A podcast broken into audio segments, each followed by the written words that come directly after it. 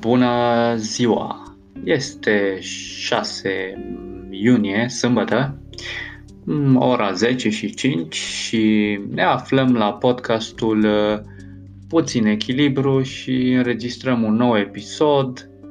Am zis să vorbim astăzi un pic despre limitare și anume de ce suntem noi atât de limitați și care e treaba cu limitarea, de unde vine și am căutat în, în Dex, ca orice om care se informează, să vedem ce înseamnă limitarea.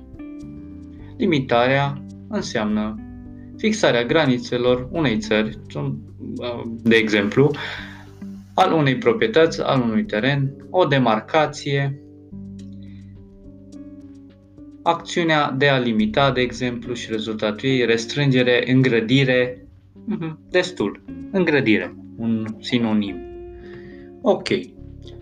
Dacă suntem destul de delimitați, oare nu suntem în aceeași proporție și săraci? Sau mai exact, odată cu limitarea, nu rămânem departe de bogăție? Și nu mă refer doar la bogăția materială, cu toate că sunt, sunt foarte conectate. Avem tot felul de idei când vrem să facem ceva, e imposibil, e greu, domne, uite-te și în România, nu se poate face așa ceva, că ne uităm la alții văzând că fac autostrăzi, fac tot felul de, de lucruri și zice, a, nu se poate în România. Păi cum? Avem exemplu deja în alte țări că s-a făcut, s-au făcut și spitale și autostrăzi și... Deci, se poate.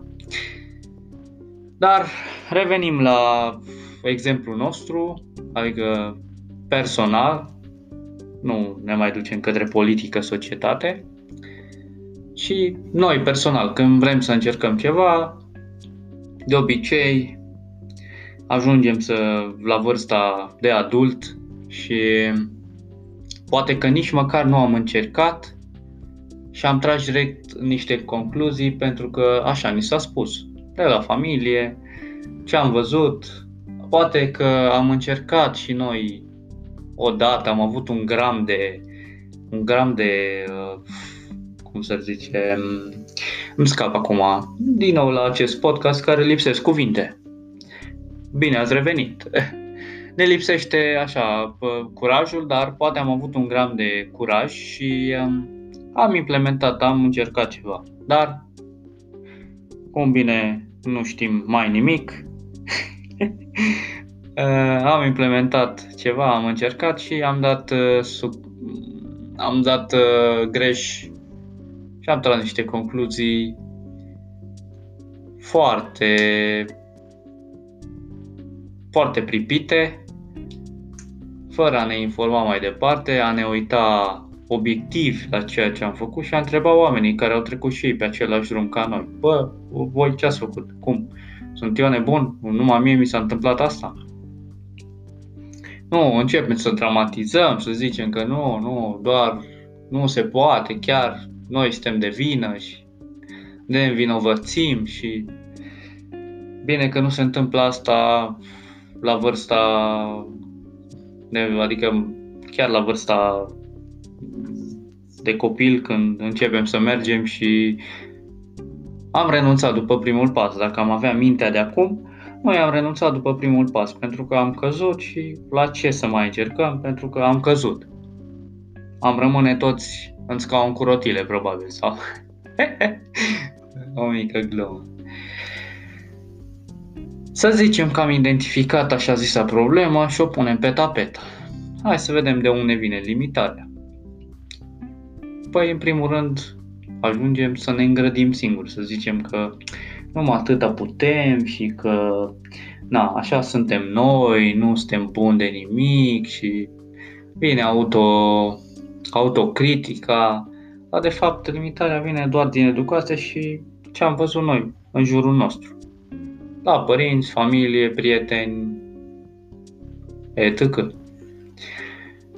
Ok, după ce am devenit adulți, am preluat, văzut ce au făcut și ceilalți și începem să tragem concluziile. Ok, cu toții avem limite, nimic de zis, dar oare chiar sunt ale noastre? Asta e întrebarea. Oare chiar am încercat ce am vrea noi să încercăm? Ne-am dat voie să eșuăm? Sunt doar niște întrebări. Ce putem să învățăm dintr-un așa zis succes?